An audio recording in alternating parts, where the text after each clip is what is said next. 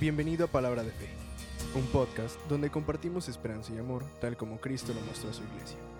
Cada semana tenemos un predicador invitado para compartir la palabra. En este episodio nos comparte un mensaje el líder Abiel Solís. Gloria a Dios.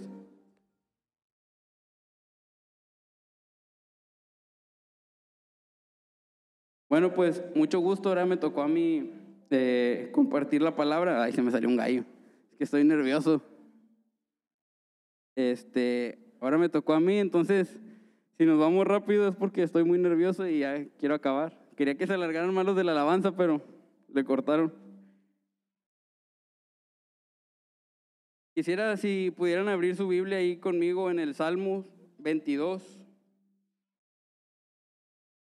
Si lo tienen, ahí levantan su mano, porfa.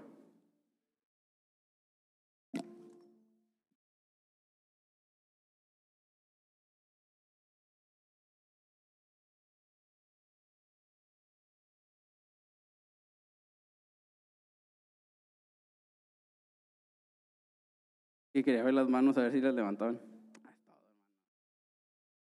¿Qué le parece si le damos lectura? Dice un grito de angustia y un canto de alabanza. No iba a leer las letritas, pero bueno, sí. Dice el músico principal sobre Agelet, Sahar, Salmo de David. No sé dónde sea eso, pero es un Salmo de David. Dice, Dios mío, Dios mío, ¿por qué me has desamparado? ¿Por qué estás tan lejos de mi, salvación y de las palabras de mi clamor? Dios mío, clamo de día y no respondes, y de noche y no hay para mí reposo. Pero tú eres santo, tú que habitas entre las alabanzas de Israel. En ti esperaron nuestros padres, esperaron y tú los libraste.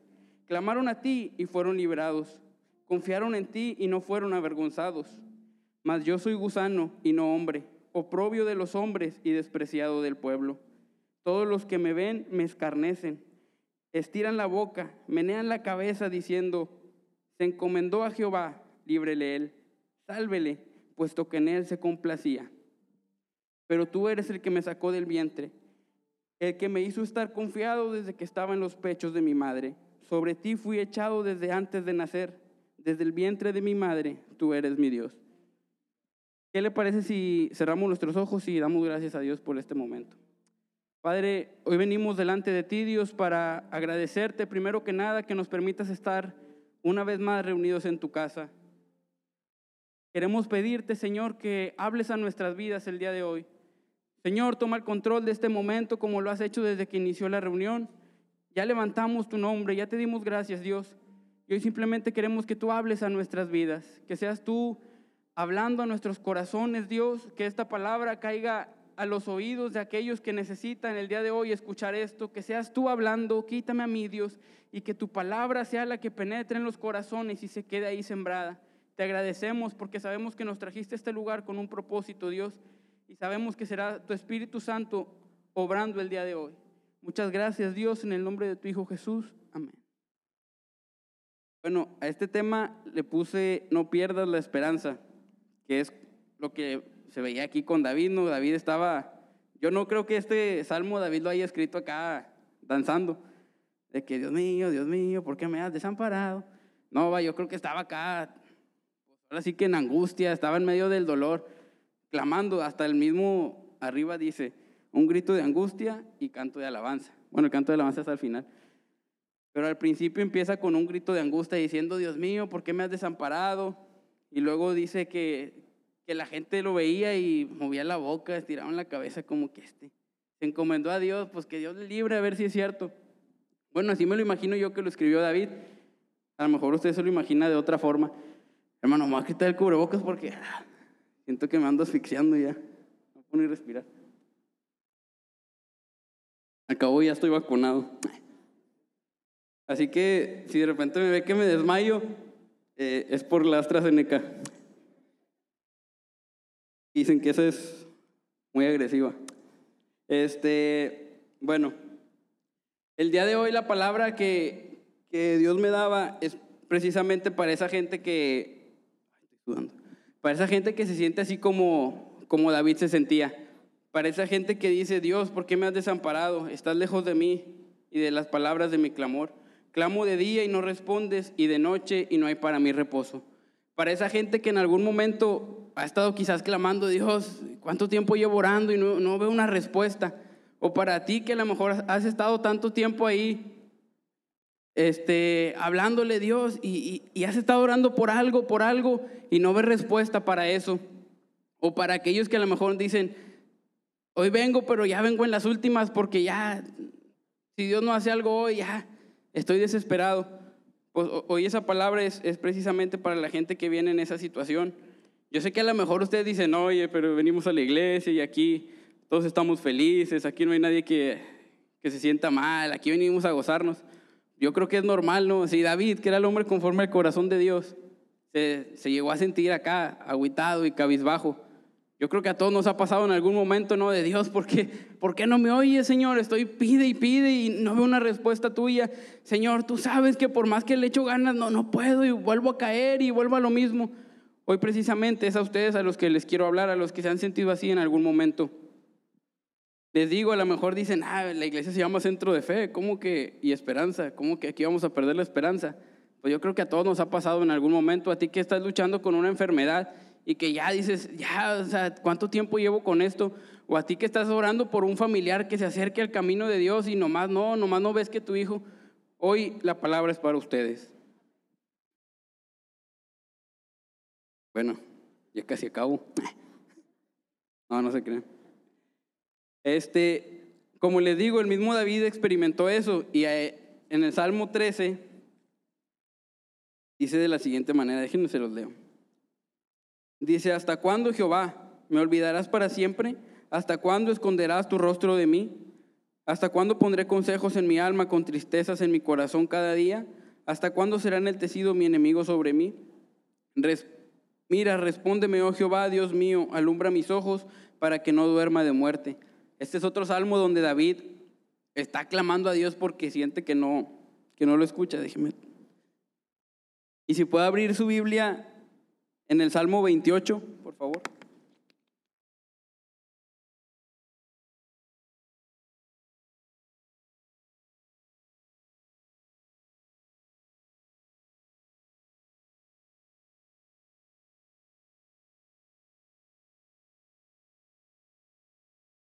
Ahí es otro salmo donde David dice, a ti clamaré, oh Jehová, roca mía, no te desentiendas de mí, para que no sea yo dejándome, dejándome tú semejante a los que descienden al sepulcro. Oye la voz de mis ruegos cuando clamo a ti, cuando alzo mis manos hacia tu santo templo. Ya ve, para que vea que no le estoy echando mentiras. David, el hombre conforme al corazón de Dios, ¿cuántos salmos no vemos si le podemos seguir? El Salmo 55 habla de lo mismo y no seguí leyendo porque se me iba a encontrar más. Pero ¿cuántos salmos no escribió David diciendo, Dios, ayúdame, Dios, escucha mi ruego, Dios, escúchame porque siento que no me oyes, porque hasta se acostaba llorando y estaba acá. ¿Hemos leído salmos que dicen eso o no?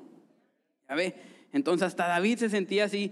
Hermano, si en algún momento usted se llega a sentir triste o si le llega, ah, es que siento que Dios no me oye, no se agüite, así nos hemos sentido todos. Estoy seguro que si le hablamos al pastor, ¿eh, pastor, ¿usted se ha sentido? No, pues yo creo que sí. Pastor, ¿se ha sentido así en algún momento?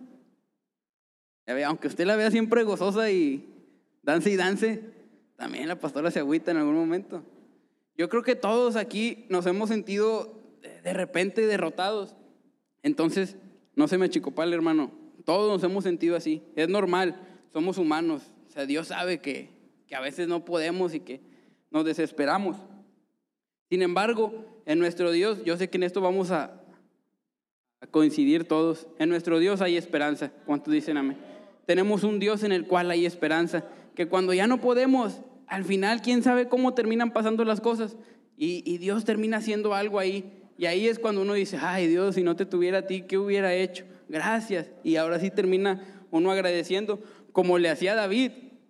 En todos esos salmos que le leí, usted vaya a leer ya la parte final de esos salmos y va a terminar Dios dando gracias, digo, perdón, David, diciendo gracias Dios porque tú me escuchaste y ahora van a ver todos y de ti será mi alabanza en medio de la congregación. Y empieza ya David a dar gracias. ¿Por qué? Porque después de estar afligido y estar en esa situación, ya después Dios lo termina escuchando. Pero en algo, llega algún momento donde uno de plano ya no encuentra por dónde. Tranquilo, hermano, tranquilo. Dios va a hacer algo cuando menos lo esperemos, porque en nuestro Dios hay esperanza. Podemos estar confiados eh, en nuestro Dios. A lo mejor, aunque usted dice, oye, Abiel, espérate ya, o sea, tú no sabes cuánto tiempo llevo orando por mi hijo, que Dios lo, haga, lo acerque. Desde que se fue de la iglesia, yo llevo orando, no sé, 10 años y no he visto nada. Hermana, hermano, tranquilo, tranquilo, Dios va a hacer algo a su tiempo. O para usted que, es que ya, mi matrimonio, vengo solo, siempre vengo sola y mi esposo no cambia y no cambia, tranquila. O díganme si no, hermanas, Dios rescata matrimonios. Hermanos, alguien aquí ha pasado y sabes que yo ya no podía y Dios rescató mi matrimonio. Yo sé que aquí hay gente que le ha pasado eso. ¿Hay alguien aquí que ha pasado por eso? Aunque no levante su mano, pero perdió, eche un gritito o algo. Sabemos que nuestro Dios lo hace. ¿O cuántos aquí en esta iglesia hemos pasado por algún momento en el que decíamos, esta enfermedad ya, y de repente, quién sabe cómo, pero Dios terminó trayendo sanidad a nuestra vida. ¿Alguien ha visto la mano de Dios a través de sanidad? Gloria a Dios. Oiga, hermano, entonces Dios ha hecho todo con nosotros. De todo ha hecho con nosotros. Este, solamente que a veces Dios actúa de maneras en las que nosotros no, pues no esperamos, ¿no? A lo mejor tú tienes tu plan de que yo voy a hacer esto y luego ya después de esto, de este ayuno que me voy a aventar, ah, Dios va a traer a, mi esposo aquí a la iglesia. O después de este ayuno que voy a hacer, este, Dios va a hacer algo otra vez. Y luego ayunas y total no pasa nada y Dios, ¿qué onda Dios? Yo ayuné, ¿por qué no haces esto? O a lo mejor tú ya tienes tu plan de que, no hombre, si yo hago esto, Dios lo va a terminar haciendo, Dios me va a sanar. Lo haces y no pasa nada. ¿Por qué? Porque Dios actúa de maneras diferentes a las que nosotros pensamos. A lo mejor tú ya tienes algo como quieres que pase, sin embargo Dios lo va a hacer diferente. Pero aún en esa diferencia, Dios tiene un plan. Aún en, esa cosa que Dios no actúe como tú piensas, Dios tiene un plan más grande que el tuyo. Por ejemplo, un caso muy conocido en Juan capítulo 11. Ya, sin abrir su Biblia, ¿alguien sabe de qué habla ahí? Oh, hermano, no, hombre, mis respetos. Ahí habla de la resurrección de Lázaro. Si puede abrir su Biblia en Marcos 11. Digo, perdón, era Juan 11, era Juan 11, me equivoqué.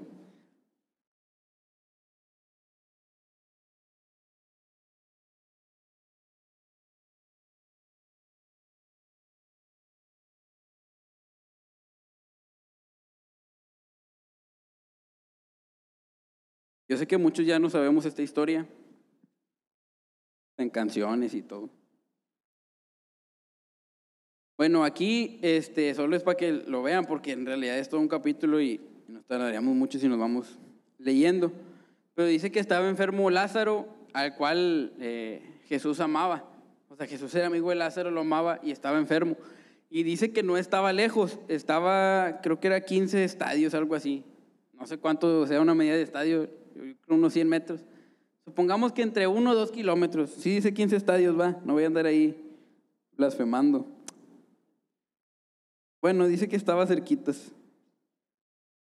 Total, este, Jesús estaba cerca de ahí cuando llegan y le dicen, hey, Lázaro al que amas está agonizando, se está muriendo. Está enfermo, uno llamado Lázaro, y ya le, le dijeron.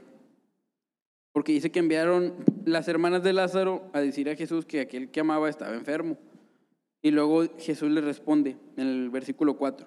Oyendo Jesús dijo, esta, enfermedad no es para muerte. Aún esto, a, lo mejor hay muchos de aquí que tienen que escucharlo. Esta enfermedad no es para muerte, sino para la gloria de Dios, sino para la gloria de Dios, para que el Hijo de Dios sea glorificado por ella. A veces nosotros no entendemos, Dios, ¿por qué me mandaste esta enfermedad? Dios, ¿por qué me mandaste esta crisis económica ahorita, Señor, que más lo necesito? A lo mejor no entendemos, pero hoy es tiempo de decirte eso esto que estás pasando no es para muerte, esto no es el fin, sino que es para que aún en esto veas la gloria de Dios manifestada y después de esto termine diciendo Dios, wow, tú lo hiciste de nuevo. Esto que estás pasando es para que la gloria de Dios sea manifiesta en tu vida y aún no nada más en tu vida y en tu familia, sino que aún gente externa a ti lo va a ver y a través de eso van a glorificar a Dios. Dice, llamaba Jesús a Marta, a su hermana y a Lázaro. Cuando yo que estaba enfermo, se quedó dos días más en el lugar donde estaba. No dice qué estaba haciendo, pero dice que se quedó dos días más. Y después de esto dijo a los discípulos, vamos a Judea otra vez. Le dijeron los discípulos, Rabí, ¿ahora procurarán los judíos apedrearte y otra vez vas para allá? Respondió Jesús, ¿no tiene el día doce horas? El que anda de día no tropieza porque ve la luz de, de este mundo, pero el que anda de noche tropieza porque no hay luz en él. Dicho esto, les dijo después, nuestro amigo Lázaro duerme, mas voy para despertarle. Dice aquí que pensaron que estaba dormido y todo, nada, está bien, de rato se va a levantar y va a andar mejor. Como cuando a uno le, da una enfermedad, ¿no? Que dicen, no, nomás déjame descansar y, y me aliviano. Todo con tal de no ir al doctor. No sé si sus esposos sean así, pero el esposo de mi esposa sí es así. Este, dice, total, dice que ya fue y todo, y luego ya salieron, ah, oigan, no ve aquí lo de los estadios. Yo, yo lo había visto por aquí. Bueno, ahí lo, lo googlea para que se empape más de, esto. Según yo eran como 15 estadios. Ahí sí tiene el dato, pues ahí me lo, me lo pasa. Al versículo 18. Ah, ahí estaba. Bueno, si eran 15 estadios. ¿Cu- ¿Alguien sabe cuánto equivale un estadio de estos tiempos? ¿Cuánto?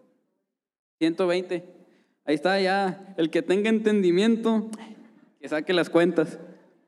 Porque uno como que para las matemáticas no. Este, bueno, 120 metros por 18. Eso era.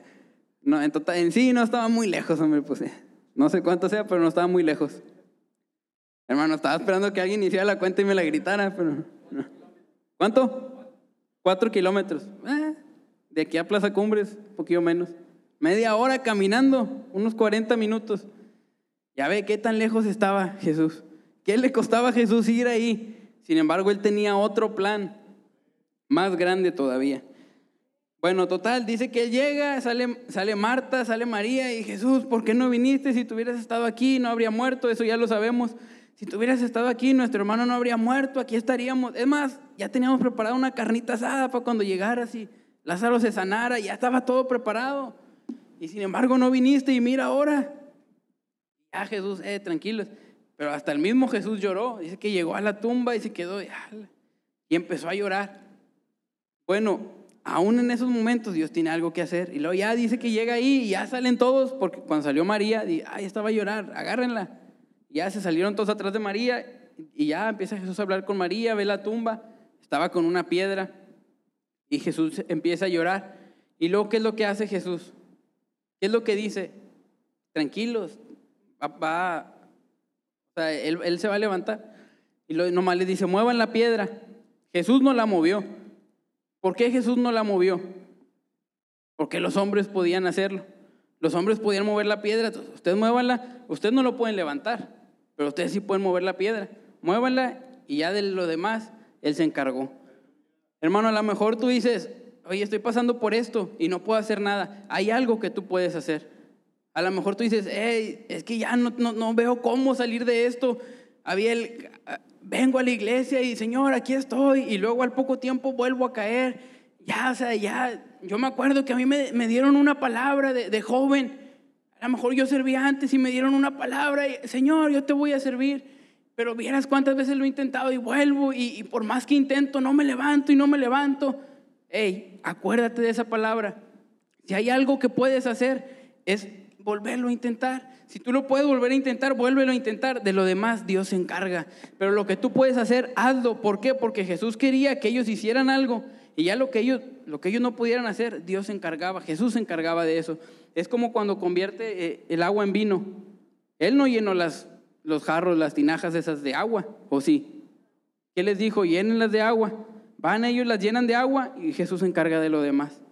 Siempre es así. Si tú puedes hacer algo, hazlo. Ya cuando tú no puedas, ahí es cuando entra Dios. Pero tenemos que hacer algo nosotros. Tenemos que esforzarnos porque si nos quedamos ahí tirados no va a pasar nada. Pero cuando uno se empieza a mover, tú hazlo. Tarde o temprano Dios se va a manifestar. Tarde o temprano Jesús va a entrar y va a hacer algo. Pero tiene- también tiene que haber intensidad de nosotros. Si nosotros no actuamos, si decimos Dios, cuando tú lo quieras hacer, no va a pasar nada. No tenemos que nada más, ay, tú encárgate. No, también se tiene que haber algo de nosotros, así como Jesús quería en el caso, en el caso de Lázaro. Después de esto, ya todos sabemos lo que pasó. Dice el versículo 39, dijo Jesús, quitad la piedra. Marta, la hermana del que había muerto, le dijo, Señor, hiede ya, porque es de cuatro días. Jesús le dijo, no te he dicho que si crees verás la gloria de Dios. Hermanos, yo sé que se los han dicho muchas veces, pero vuelve a creer en esto. No te he dicho que si crees verás la gloria de Dios. Yo sé que muchas veces se lo han repetido, pero hoy se los vuelvo a decir. A aquellos que han estado ya de que, ay, ¿por dónde? ¿Por dónde? Hoy se los vuelvo a repetir. No te he dicho que si crees verás la gloria de Dios. Hermano, no dejes de creer. Hermano, no pierdas la fe, no pierdas la esperanza. Sigue creyendo. Aunque ya no veas por dónde, sigue creyendo. Dice, Jesús le dijo eso y luego el 41. Entonces quitaron la piedra de donde había sido puesto el muerto y Jesús alzando los ojos a lo alto dijo, Padre, gracias te doy por haberme oído. Yo sabía que siempre me oyes, pero lo dije por causa de la multitud que está alrededor, para que crean que tú me has enviado. Y habiendo dicho esto, clamó a gran voz, Lázaro, ven fuera. Y el que había muerto salió atadas las manos y los pies con vendas y el rostro envuelto en su sudario. Y Jesús le dijo, desatarle y dejarle ir. Después de esto Dios terminó haciendo el milagro y, Jesús hizo todo otra vez. Y ah, hizo un milagro grande. Pero ¿qué hubiera sido o qué es más impactante? Decir, ah, Jesús levantó a, Lázaro de la muerte. O decir, ah, Jesús levantó a Lázaro que estaba enfermo. ¿Qué es más impactante? ¿Qué, ¿Qué, se escucha más? Pues que Jesús levantó a Lázaro cuando ya había muerto, ¿no? Así a lo mejor muchas veces nos va a pasar a nosotros. A lo mejor tú piensas que ya no puedes, que ya, Señor, ya estoy en el fondo y todavía te vas más para abajo, bueno, de ahí más abajo donde estés, Dios te va a levantar. De ahí cuando de plano dices, ya, o sea, ya no hay nada más. Y si todavía llegas a ir más abajo, Dios te va a levantar aún de ahí. Oye, Abiel, pero es que mi hijo está allá, no sabes cuánto tiempo llevo orando por él y diciéndole que se acerque. Y ahora está peor que antes. Antes estaba metido en drogas, ahora está en drogas y ya se fue de la casa. Y aún de eso Dios puede hacer algo todavía mayor. Aún de la situación en la que nosotros ya decimos, no, Javier, es que llevo tanto tiempo. Es más, antes de perdido oraba y venía a la iglesia, no cantaba, ya no danzaba, pero yo venía a la iglesia. Ahora ya ni ganas me han de venir a la iglesia. Aún ahí Dios puede hacer algo para levantar ministerios que han estado durmiendo. Y soy testigo de eso. Hubiera sido más fácil sanarlos, pero Jesús quería hacer algo más grande todavía. Y hoy les quiero repetir eso. Si Dios les dio una palabra o les dijo que Él haría algo, si en algún momento Dios, Dios, te dijo, tu hijo va a ser sano, tu hijo va a venir al camino de Dios, tu esposo va a acercarse, tu matrimonio eh, va a estar firme. Si algún día Dios te dio una palabra, yo no sé cuál, pero si algún día Dios te dijo algo, aférrate a eso, aférrate a eso, porque si Dios lo dijo, Dios no miente. Oye, pero es que no nos hemos podido embarazar. Si en algún momento Dios te dio esa palabra, aférrate a eso. Porque si Dios lo dijo, Él lo va a hacer. Si Dios en algún momento te dio algo, cualquier cosa, no sé, a lo mejor desde los 16 años, desde los 15, Dios te dijo algo, tú síguelo creyendo, porque en algún momento, no sabemos cuándo, nosotros no, vamos a saber cuándo Dios lo va a hacer, pero en algún momento Dios lo va a hacer y va a ser más grande de lo que tú piensas que es, va a ser aún más glorioso de lo que tú piensas que es. Este, en Marcos capítulo 5 hay una historia, bueno, hay dos historias ahí que se juntan que es la historia de, de la señora que tenía el flujo de sangre. Bueno, pero antes de eso dice que había un principal de la sinagoga llamado Jairo. Un principal de la sinagoga, corríjanme los hermanos que saben más, este, yo me imagino que es como actualmente un pastor, un padre, algo así, ¿no? Un principal de sinagoga. Más o menos viene equivaliendo como a lo mismo, ¿no? Como que el principal, bueno, total, dice que llega el principal de la sinagoga donde iba Jesús y se arrodilla, Jesús, Dice, creo que es el marco donde dice que eh, clamaba mucho, o le rogaba mucho, algo así. Jesús, mi hija está enferma, se está agonizando, ven y ayúdame. Marcos 5, 21, por si lo quieren buscar. Jesús, ayúdame, y dice que le rogaba que le ayudara. Ayúdame porque mi hija está agonizando. Dice Jesús, vamos. Y se levantan y van. Eh, acaban de llegar ahí, y ya se van todos. Y ahí van todos. ¿Y qué es lo que pasa en ese intermedio? O sea, si él dice que su hija estaba agonizando es porque ya de plano no podía, ya, por favor, haz algo, se está muriendo mi hija.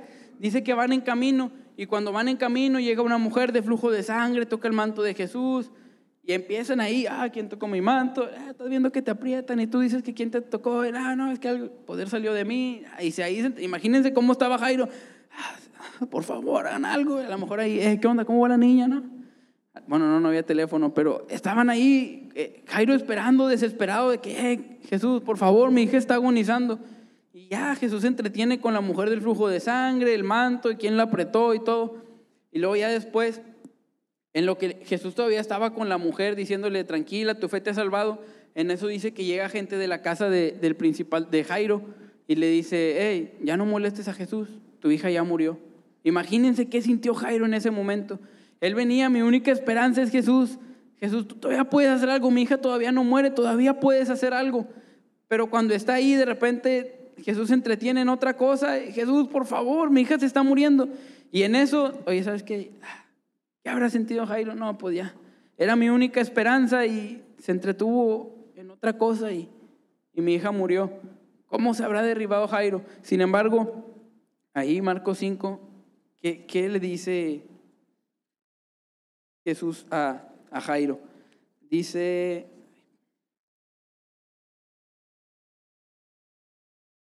Mm. Me ha tocado mis vestidos. Ah, el versículo 36. Pero Jesús luego oyó lo que se decía, o sea, cuando le decían a, a Jairo que su hija había muerta, le dijo al principal de la sinagoga, no temas, cree solamente. Yo sé que esto se los han dicho muchas veces, pero hoy se los tengo que volver a repetir. Hermanos, no teman, solamente crean, sigan creyendo, no debemos dejar de creer. Si nosotros perdemos la fe, vamos a terminar derrumbándonos. Pero mientras sigamos creyendo, sigue habiendo esperanza. Mientras sigamos creyendo, Dios todavía puede hacer algo. Mientras nosotros nos sigamos manteniendo Dios, yo sigo creyendo, aunque veo todo, Dios todavía puede hacer algo. Mientras nosotros sigamos creyendo, Él todavía lo puede hacer. ¿Qué termina pasando al final de esta historia nuevamente? Jesús le dice, no te he dicho que si crees, digo, no temas, crees solamente. Y ya van, llegan y dice que la niña ya estaba estaba muerta y que hasta estaban tocando las flautas y no sé qué dice ahí. A lo mejor estaban tocando cuando ya se pase lista. Ya estaban acá todos, cuando allá se pase lista, ya la mamá llorando y todos ahí. Y en eso llega Jesús y está dormida. Y se empezaron a burlar de él. Sin embargo, ya entra Jesús, mete a los papás, a, Pedro, a Juan, ya. Y al otro discípulo, que no me acuerdo quién era. ¿Quién? todo, hermano. Era para ver si estaban atentos. Y a Jacob, ya entran y Jesús le dice, Talita Kumi, que traducido es, a ti te digo, niña, levántate. Se levanta la niña y le dice que le den de comer. ¿Qué, qué vemos aquí? Otra vez lo mismo. A lo mejor Jairo dijo, ya, es el límite, ya, porque ¿qué, hacemos, ¿qué más hacemos? Ya está agonizando. Sin embargo, Jesús aún esperó más. Es más, hasta se dio el tiempo de sanar a alguien más. Y luego llegó y lo volvió a hacer más grande. Hermano, y esto lo vemos repetido muchas veces en la Biblia. A lo mejor nos decían, Dios puede hacer esto. Y creían en eso. Pero a lo mejor ya no creían después de que pasó otra situación. ¡Hala, no, esto ya es demasiado! Bueno, eso también Dios lo puede hacer. A lo mejor así estás tú, oye, ya. Has venido y, a veces ya no tienes ganas ni de cantar. A mí me pasó, yo a veces digo, ay, ya, ni para qué canto si a lo mejor y, Dios no llega a hacer nada. Sin embargo, uno tiene que seguir aferrándose tiene que seguir creyendo. Y ya para terminar, ajá, Miki.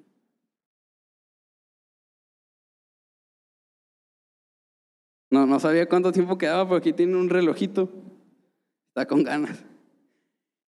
Este, ya para terminar, felicidades a los de multimedia, qué bárbaros. Eh, les quería platicar algo. Ahí si de repente se me corta la voz, pues ya saben, así soy, culpa de mi mamá, mi papá, que también son bien chillones. Mis abuelos me lo heredaron. Este. Bueno, dejen tomar agua porque no es que se me quiebre, es que está seca la garganta.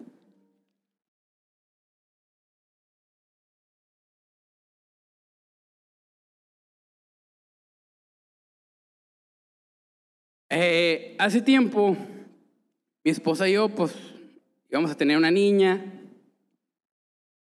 Eh, todo iba bien. El, el, el, embarazo con complicaciones, placenta baja, cosas así. Este, pues, se complica, guarda reposo, todo eso. Bueno, está bien.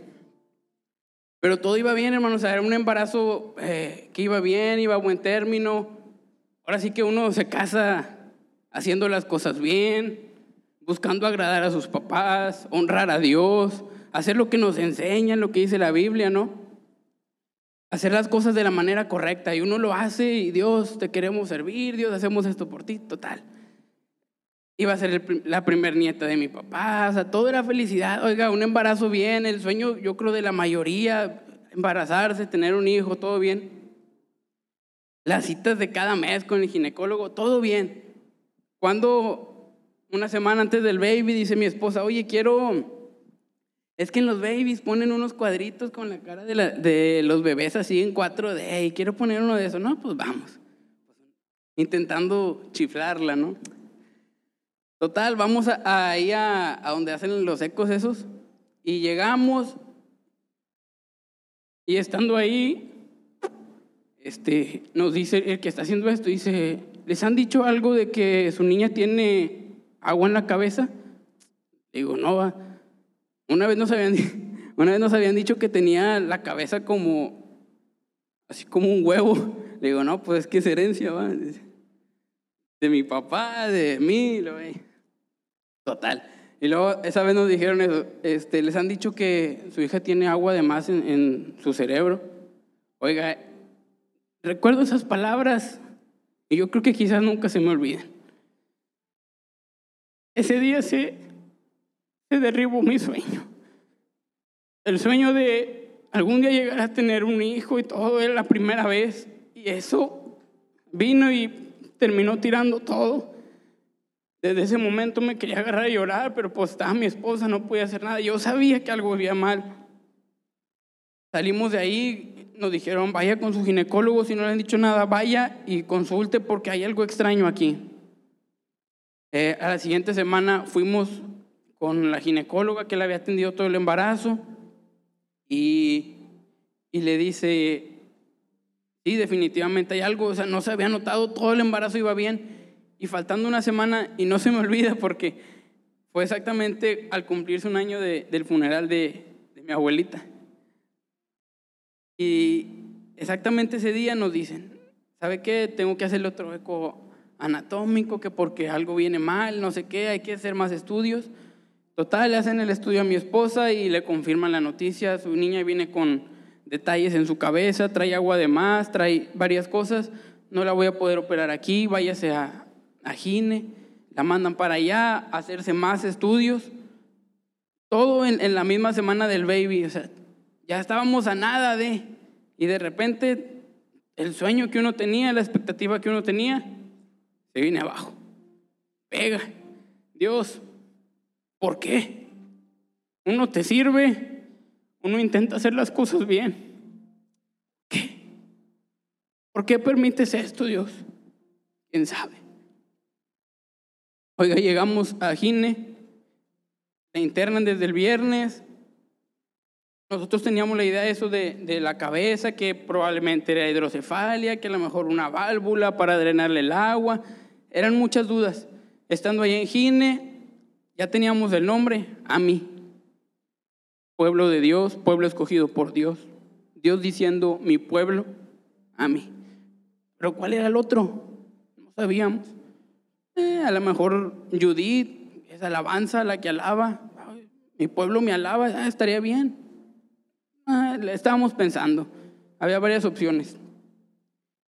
Ya estando ahí en el, en, en el hospital, le dicen a, llega un doctor y nos dice, justo en el horario de visitas, ya les dijeron la, cómo viene su niña, ¿verdad? No, sí, la cabeza. No, es que aparte trae detalles en su corazón. Trae un soplo en su corazón, tiene ventriculomegalia, que es un ventrículo de su corazón más grande. En cuanto nazca la niña, va a tener que ser trasladada de urgencia a la clínica 34, va a ser intervenida. Que Dios bendiga a la gente que nos, que siempre estuvo ahí ayudando. Que usted bendiga, Rolo. Hasta el sábado en la tarde no, no sabíamos nada, recién empezaba el COVID, un chorro de restringencias, pues, de restricciones, perdón. No, no sabíamos nada, no dejaban entrar nada. Total, el sábado, ah, no, en, ese momento mi esposa me dice, una de las opciones del nombre era Jocabet. Y así se quedó, Ami Jocabet. Jocabet significa Dios es glorioso, la gloria de Dios. Y ya junto era Dios mostrará o la gloria de Dios en su pueblo, la gloria de Dios manifestada a su pueblo. Dios se va a encargar. Eh, a mi hijo cabe, así se queda. La gloria de Dios se manifestará en su pueblo. Así. Total, pasa el tiempo ahí esperando afuera del hospital, leyendo, orando, Dios, ¿qué pasa, Señor? No sé nada de mi niña, que nazca bien, porque no sabíamos en qué momento la iban a tener que trasladar para la cirugía de corazón. Total, nace cuando ni siquiera lo esperábamos. Yo andaba acá, había venido a comer, porque nos dijeron que no iba a ser ese día. Ya nos vamos de volada. Estamos ahí el sábado en la tarde, no, nada, no pueden pasar, no, noticias, nada, nada. No, hasta el domingo en la mañana puede uno entrar. Oiga, entro yo el domingo en la mañana, nomás a ver a mi esposa, dejarle cosas de higiene personal, y la veo desmayándose ahí en la cama. Y pues, ¿qué le hicieron? Yo asustado, esposa, ¿qué tienes? Cayéndose y me veía acá como el, el Undertaker. ¿Qué, ¿Qué tienes? Ya no sabía yo ni qué hacer. Y ya cinco minutos, David, ¿cómo estás? ¿Cómo te fue? No, Adiós, vámonos. Y ya, ya no supe nada de ella, me sacaron. Total, me quedo ahí el domingo, era reunión, Bueno, otra cosa, el viernes, cuando recién dejé a mi esposa internada, me llaman del trabajo. En el trabajo, uno es temporal cuando entra, a veces hay trabajo, a veces no hay trabajo, a veces sí, a veces no. Pero ya cuando pasa el tiempo, presenta uno para que le den su base. Me llaman el viernes que yo dejo a mi esposa. Oye, el lunes presentas tu examen para la base. Oiga, no estudié nada. Me llevé mis libros, me llevé mi Biblia, me llevé hasta una silla el domingo y ahí me senté. Dije, ahorita me voy a poner el, el culto, me voy a poner a estudiar para el examen, eh, lo que espero. No, no, estudié nada, me agarré mi Biblia y dije, prefiero fortalecer mi alma antes que fortalecer mi mente. Y me puse, Señor, háblame, háblame, mi niña. Y me puse a leer todos los salmos, me aventé ahí estaba viendo la predicación, todo. No sabía nada de mi niña, no, que a tal hora pueden pasar. Paso, este, nos hacen una fila y luego, eh, no, no es cierto. Yo dicen, Dios, algo, yo y iba y preguntaba, es que no pueden entrar, es que no pueden entrar. Y dije, no, pues ya. Y luego ya nos dicen, hagan una fila aquí, tal, tal, tal, tal, tal. Pasamos, hacemos una fila y luego yo me quedo al último de la fila. Van pasando uno por uno, uno por uno, uno por uno. Y en el penúltimo lo pasan, le dan informes y luego se tarda, la doctora se tardó mucho en hablarme a mí. Total, toco ya después de unos 20, 25, ya señor, no, no sé nada de mi niña, ¿qué onda? Toco, no, es que la doctora ya se subió, oiga, pero es que me dejó aquí haciendo fila, no, pues ya se subió. Y yo desesperado, señor, ¿qué hago? Oiga, alguien dígame algo de mi niña, ¿cómo está? Ya no me dijeron nada, se la llevaron, está aquí, ¿qué? Nada, nada. Lo, no, pues espérese a que le vuelvan a hablar. No, ya, me salgo, estoy allá afuera y, lo, y luego eh, dicen el nombre de la paciente Araceli Sánchez y voy con el guardia. Oiga, dijeron el nombre. No, aquí no le, no le hemos hablado. Yo acabo de escuchar que me hablaron. No, no le hemos hablado y me sacan. Y luego vuelvo a entrar. Araceli Sánchez. Ah, no, perdón, discúlpeme. Eso fue antes de la fila. Ahí fue cuando dice la fila. Araceli Sánchez y luego llego y oiga, es que no, oiga, me están hablando. No, aquí no le hemos hablado y me sacan. Yo, Señor, ¿qué onda? ¿Qué pasa? Y la otra vez, tercera vez, Araceli, digo, ya soy como Samuel o qué. Y ya, Araceli Sánchez, y vuelvo a ir, ¿qué onda? No, oiga, no le hemos hablado. Oiga, están bromeando y yo estoy desesperado, ¿qué pasa? Y luego ya me dice, no, es acá. Me hacen hacer la fila, me dejan al último y luego se van. No me dicen nada, yo ya no aguantaba. O sea, el guardia ya me veía como este chavo, porque todavía estaba chavo. Y ya después de eso, yo llorando, ya me salí, ya no aguantaba. Dije, ¿qué? Nadie me dice nada, ¿dónde está mi niña? Fui y me encerré al carro, y ya, no quiero, Dios, ya no puedo, ya no puedo. Me puse a orar, me puse ahí con Dios, Dios, tú sabes, yo ya no puedo. Ahí me quedé. Oiga, ya me aventé como una hora, ya es la hora de visita, no, ya me fui, ahora sí me tienen que dejar pasar. Paso y ya estaban cerrados los cuneros porque la hora de visita era antes, para eso nos habían formado a mí no me dijeron nada. Y luego ya, estando ahí arriba, pues yo, ah, me voy a tocar. Ya fui y luego ya me dice una, no, y ya me empieza el diagnóstico. ¿Sabe qué? Su niña nació bien de, del corazón, no tiene nada, no tuvo que ser intervenida, no está en incubadora, e, ella está normal. Eso queda descartado. Sin embargo, hay un virus que le entró, se llama citomegalovirus. Le entró ese virus y ese puede hacer estragos en la cabecita de su niña, en su cerebro. Pero le van a hacer pruebas y, y ya hay una larga historia. Después de eso, ahora sí que empezó lo bueno. No, Ya le hacen el estudio a la niña, es esto, y esto trae esto, esto y esto. Es un virus que causó calcificaciones en su cabeza, el cerebro no se le formó completamente porque tiene agua de más. Eh, oiga, que una operación, algo, no, simplemente terapia. Y empezaron los diagnósticos. Su hija va a convulsionar. Su hija probablemente va a ser ciega. Señor, pues mejor nomás lo habían operado y ya. Su hija no va a poder caminar a lo mejor. Tu hija a lo mejor no va a poder oír. Con este virus, lo más probable es que pierda la audición, va a ser sorda. Tu hija no va a poder hablar. Oye, pues, Dios, ¿para qué me mandas a mi hija si no va a poder hacer nada?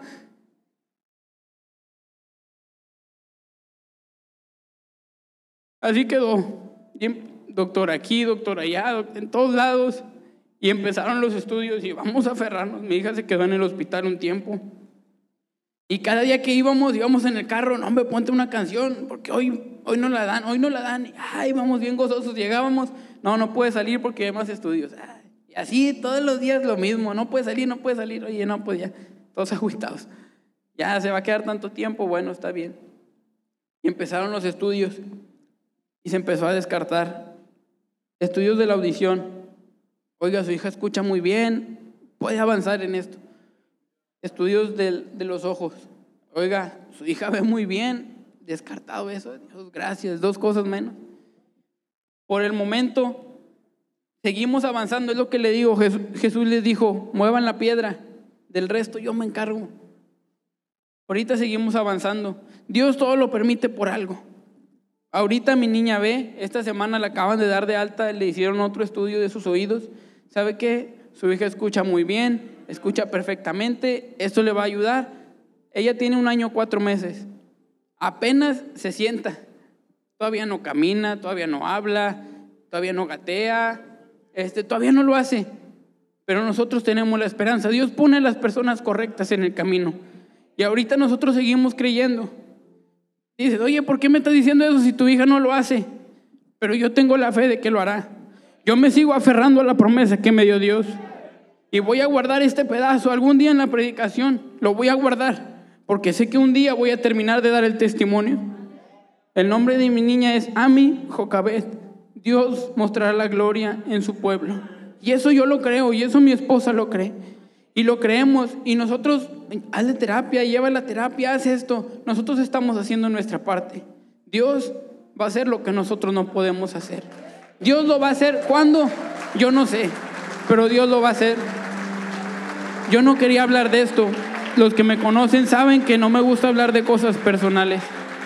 Sin embargo, hermano, usted no sabe las veces que yo he venido aquí.